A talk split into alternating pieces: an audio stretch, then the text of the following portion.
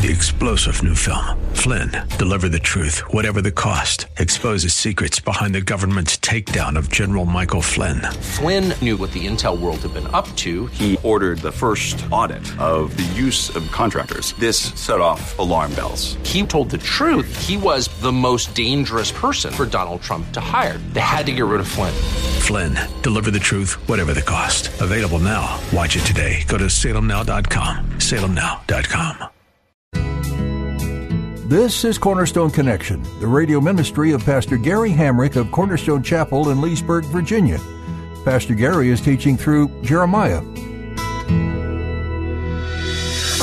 love is calling, listen, truth opens up your eyes. Mercy is waiting for you with every sunrise. There is nothing quite as strengthening to our faith as in those moments when we resist those potentials for compromise. When we stand strong and we don't yield to compromise, man, that has an intrinsic strengthening effect. And I think at times God gives us that opportunity. And that's what He's doing here. And the Rechabites passed the test. And for that, God commended them and He blessed them. In your faith, have you ever had moments when you want to compromise? Have you ever been faced with enough temptation in the right moment that it causes you to want to give up on what you know is true? In today's message, Pastor Gary wants you to know that if you want to experience closeness with God like never before, you need to focus on never compromising. The going will always get tough, and the only way to overcome is through staying steadfast in God's Word. Stand firm for the gospel. At the close of Pastor Gary's message today, I'll be sharing with you how you can get a copy of today's broadcast of Cornerstone Connection. Subscribe to the podcast or get in touch with us. But for now, let's join Pastor Gary in the book of Jeremiah, chapter 35, as he continues his message, A Principled Life. Jonadab just basically imposed this among his own people and said, you know, it's not good for us to drink wine. And he asked that every succeeding generation would avoid alcohol. And so they complied. They were compliant for centuries in this regard. It was probably something more uh, akin to a Nazarite vow. Those of you who understand a little bit about your Old Testament scriptures, you know that, that uh, and, and we see this reflected even in the New Testament too. Sometimes Jews would take a voluntary Nazarite vow, and part of the Nazarite vow included the abstinence from anything of the grape or the vineyard, uh, including alcohol. And it was basically a statement that one did not want to be under the influence of anything other than God. And so it's probably something similar to that, where Jonadab, one of their ancestors here within the Rechabites, said, I don't want us to be drinking alcohol. And so nobody did, and they were faithful to that uh, throughout all the following generations. So this is who they are, and this is what they were known for. Uh, but before we talk about how their story applies to our lives today, I just want to kind of um, recap what's going on here in Jeremiah chapter 35. Since the Babylonians have been besieging Judah now for 20 years, Jerusalem has not yet fallen because we're reading here, this is during the reign of King Jehoiakim. Okay, so still there's a king of, of Judah in place in Jerusalem. And since the Rechabites lived among the people of Judah, when the Babylonians are besieging Judah, the Rechabites are looking at their living conditions and they're realizing probably not the best to be living in tents while bombs are, well, they didn't have bombs, but you know, while, while warfare is going on around us, right? And so they realize this is not good shelter. So they roll up their tents and they go to the city of Jerusalem, which was a fortified city, still had not yet at this time been taken by Nebuchadnezzar.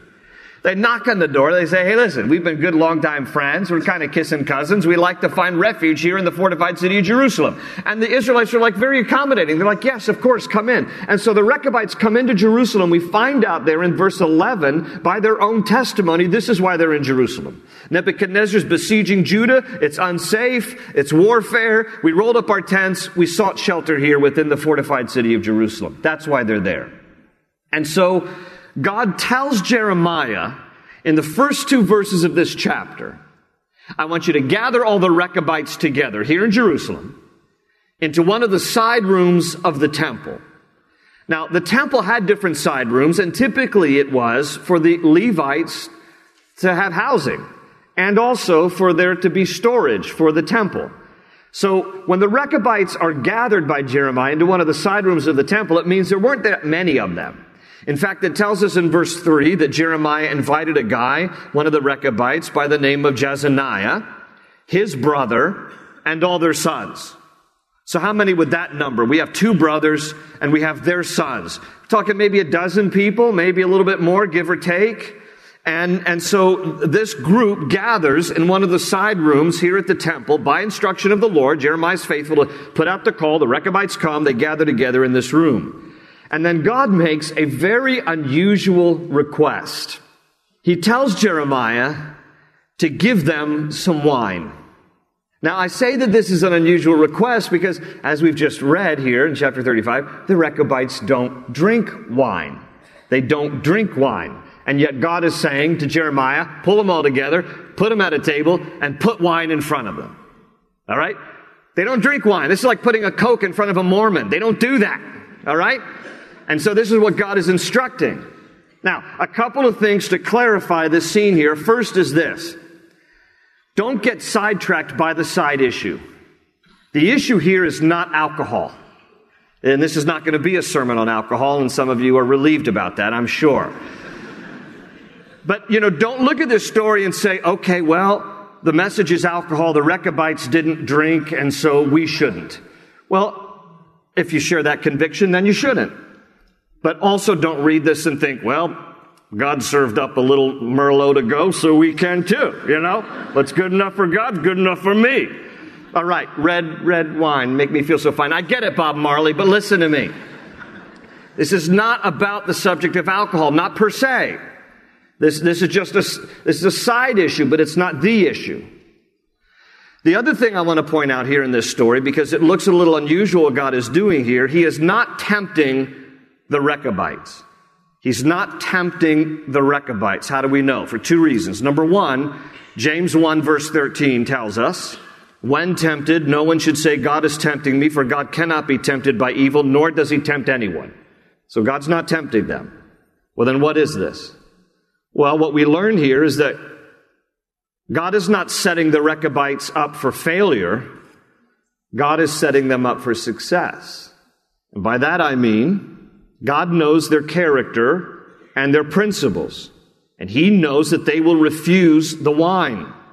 And so God is going to use the Rechabites as an example of principled people who live by their convictions and it'll be a sharp contrast to the people of that day who had no regard for God or for God's commandments. So God is actually putting them in a position, not to tempt them, but to prove them, to show them faithful, to use them as an example, a good example of people who will live by their principles in a very unprincipled world. And so let me recap the events here. Look again at your Bibles. Verse 5. This is Jeremiah. He says, Then I set before, then I set bowls full of wine and some cups before the men of the Rechabite family and said to them, Bottoms up. I mean, that's, that's the modern translation. That's what he does. He says, drink some wine. He puts out some carafes of wine. He puts out some wine glasses. He said, all right, guys, I know you've probably been wondering why I've gathered you here. I just want you to do a little wine sampling for me. Go ahead. Drink up. And they, they look at him. They got that deer in the headlight look. And they're like, uh, excuse me. You, you know about us. This is verse six.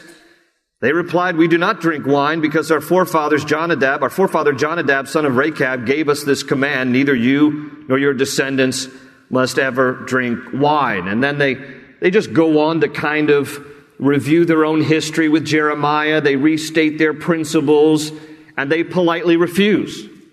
Said, no, we're, we're not going to drink this. And so God commends them in this story as people of principle who obeyed the commands of their forefather at a time when God's own people were not obeying the commands of their heavenly father. You see what's going on here? God is intentionally using them as a good example.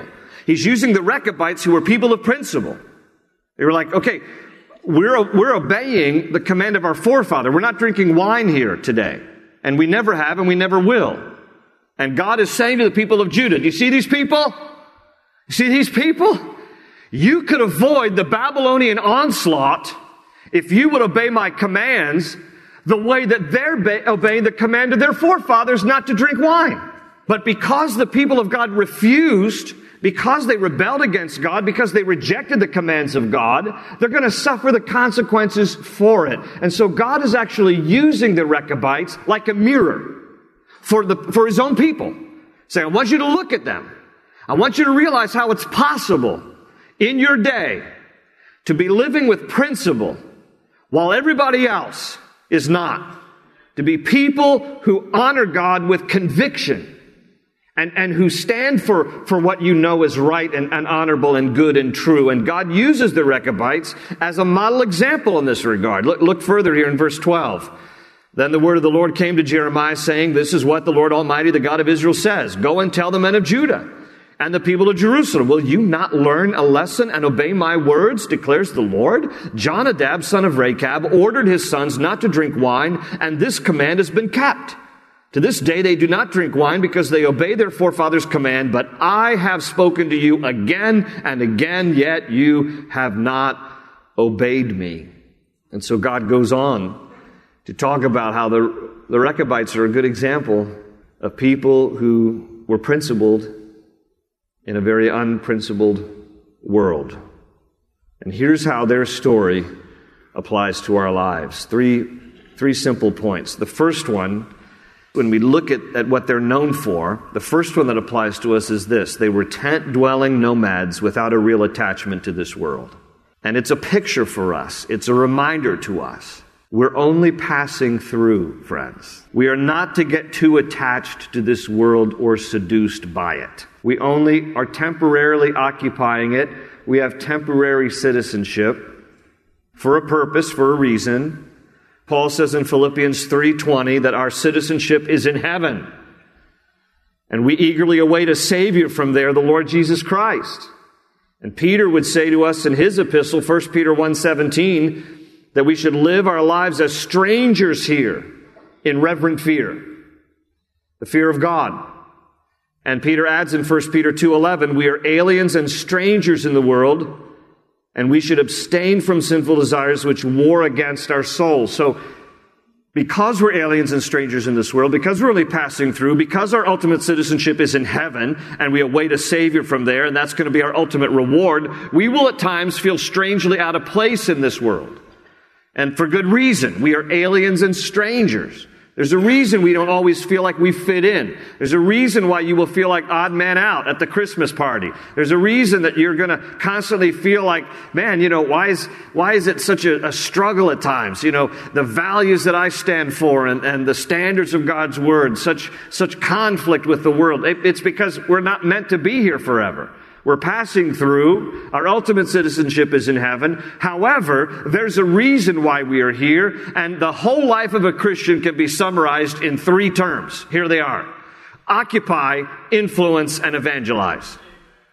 While you and I are still here on earth, though this is not our ultimate home, we are supposed to occupy, influence, and evangelize. Let me just touch on these three things very, very briefly. The first word is occupy. In, in Luke chapter 19, there's a conversation that Jesus is having with his disciples. His disciples actually start the conversation. They want to know when the kingdom of God is going to come. When's the fullness of the kingdom? They, they want that ultimate reward and that ultimate kingdom life. And Jesus then launches into a parable called the parable of the ten minas in Luke chapter 19. And in that parable, he teaches a very important point, and it's Luke 19, verse 13. He says to them, it's King James, but he says, Occupy till I come. Now, New King James and ESV uses the word um, do business until I come. And what Jesus was teaching was this that while we're still here on earth, though this is not our ultimate destination, our citizenship is in heaven, we're passing through, we are still nevertheless to occupy, to do business until Jesus comes. We're to live out our lives. We're to get jobs. We're to raise families. We are to enjoy life and enjoy what God has given us and be good stewards of what God has given us. But don't check out. You know, live your life to the fullest for the glory of God and be good stewards of all that He's blessed you with and occupy till He comes. Do business till He comes. That's the first word. The second word there is influence. And it's out of Matthew 5, 13 and 14 where Jesus says about us, you are the salt of the earth and you are the light of the world. And he tells us that we are salt and light. Now, time doesn't permit me to do a whole teaching on that. But basically, salt has three main aspects. It's flavoring, it is, a, it is preserving, it's a preservative, and it's an antiseptic. And light, of course, is what penetrates darkness. And so the idea behind salt and light in general is just simply this. We are to be flavoring and illuminating our world for the glory of God. And we should be constantly doing that. Salt and light flavoring and illuminating our world for the glory of God. Not hiding our lives, not, not, you know, hiding that light under the bushel, but, but giving glory to God and being an influence in our world wherever we go.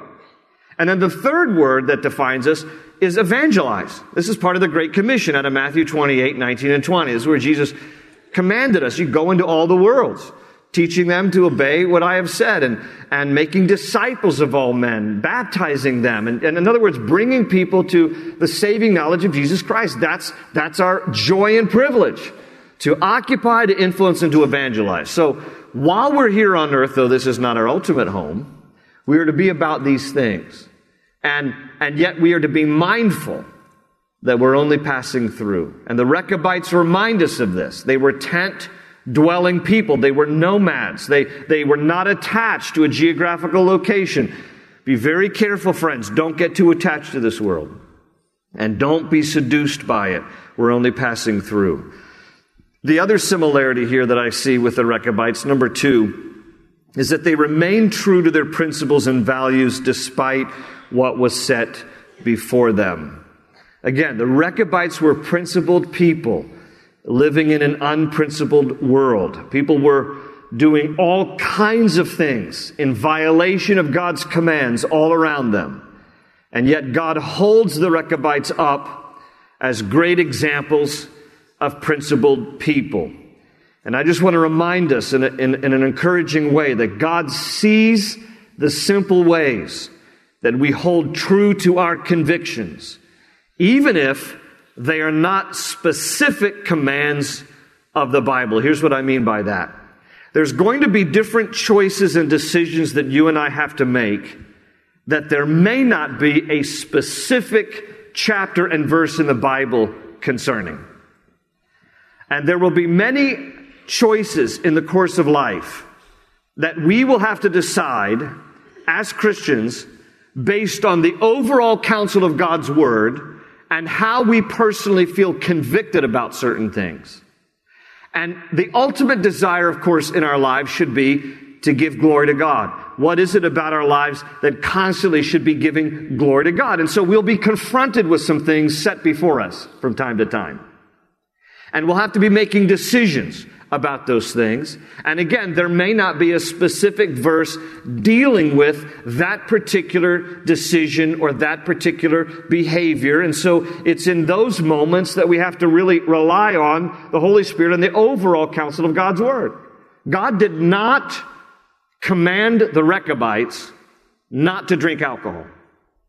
This was a self imposed kind of a family thing that they voluntarily took on and they complied with it because one of their ancestors, Jonadab, had said so. That's it. It was not a command of God. They were doing this as a personal conviction. You will have plenty of personal convictions in your life about certain things that you should abstain from because you want to honor God, and certain things that you do because you want to honor God. Don't let anyone dissuade you otherwise. You be true to those principles.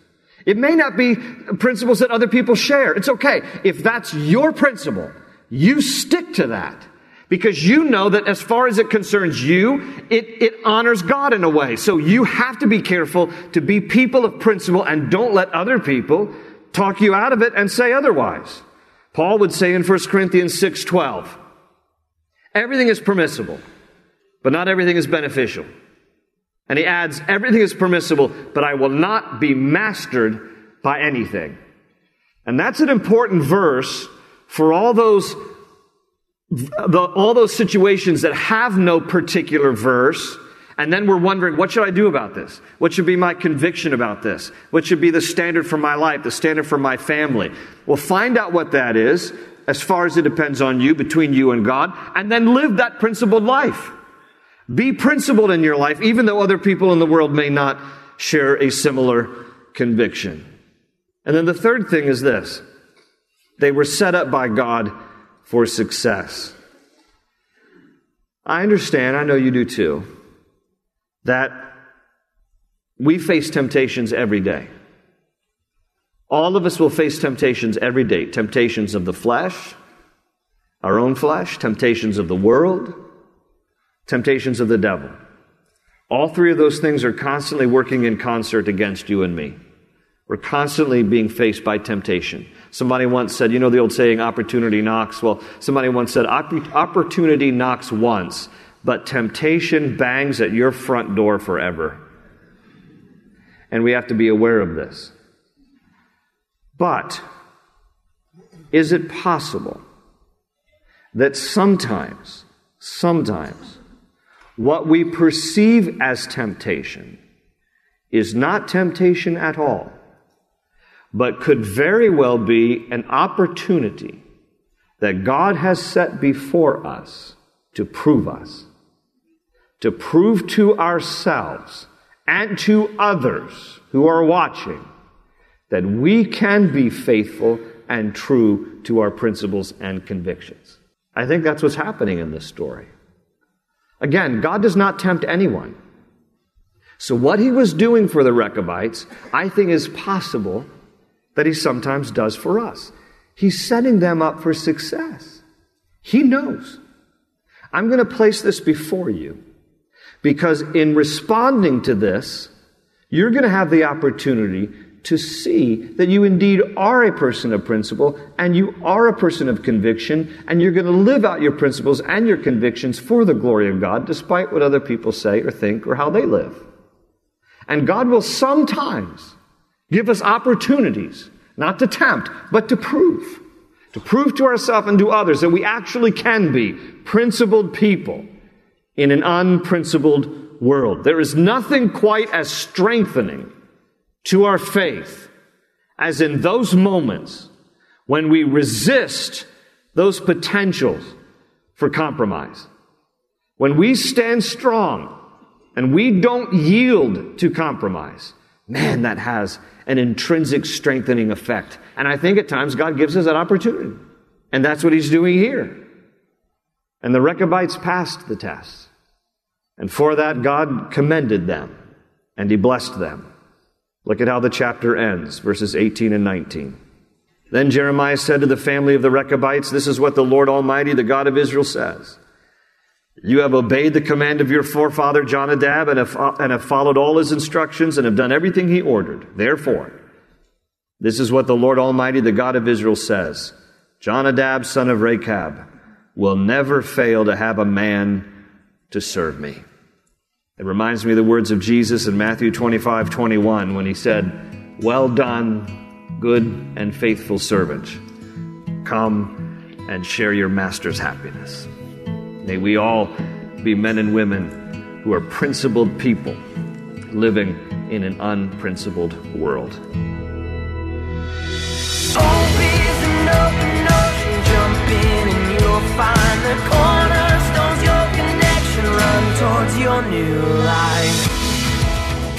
That's all we have for today's edition of Cornerstone Connection.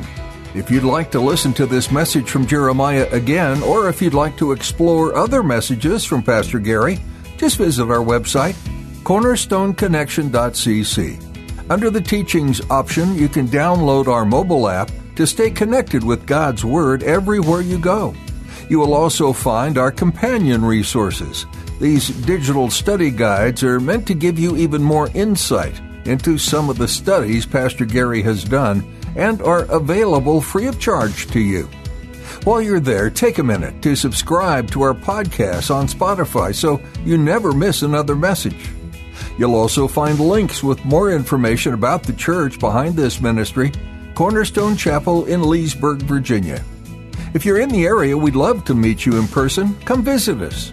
You'll find service times and more information about Cornerstone Chapel at cornerstoneconnection.cc. With that, our time with you has come to an end for today. So put a marker in your Bible where we left off today in Jeremiah and make plans to join Pastor Gary next time.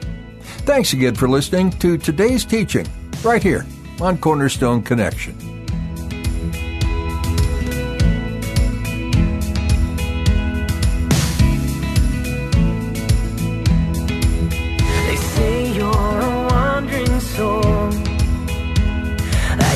Got no place to go, but still you know, still you know. you're not alone.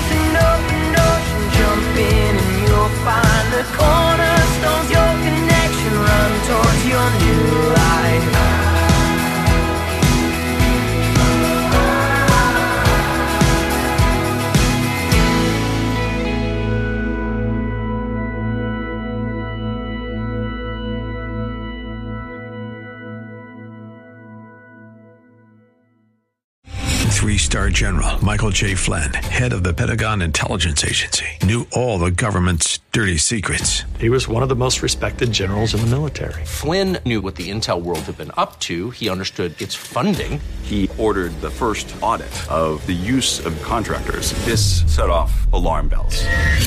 The explosive new documentary, Flynn, Deliver the Truth, Whatever the Cost, uncovers the facts behind this scandal. Flynn told the truth. He was the most dangerous person for Donald Trump to hire. I find out the worst enemy that I'm going to face in my life is right here in America. They took my assessment and they wanted me to change it. And I was like, I'm not changing it. They had to get rid of Flynn.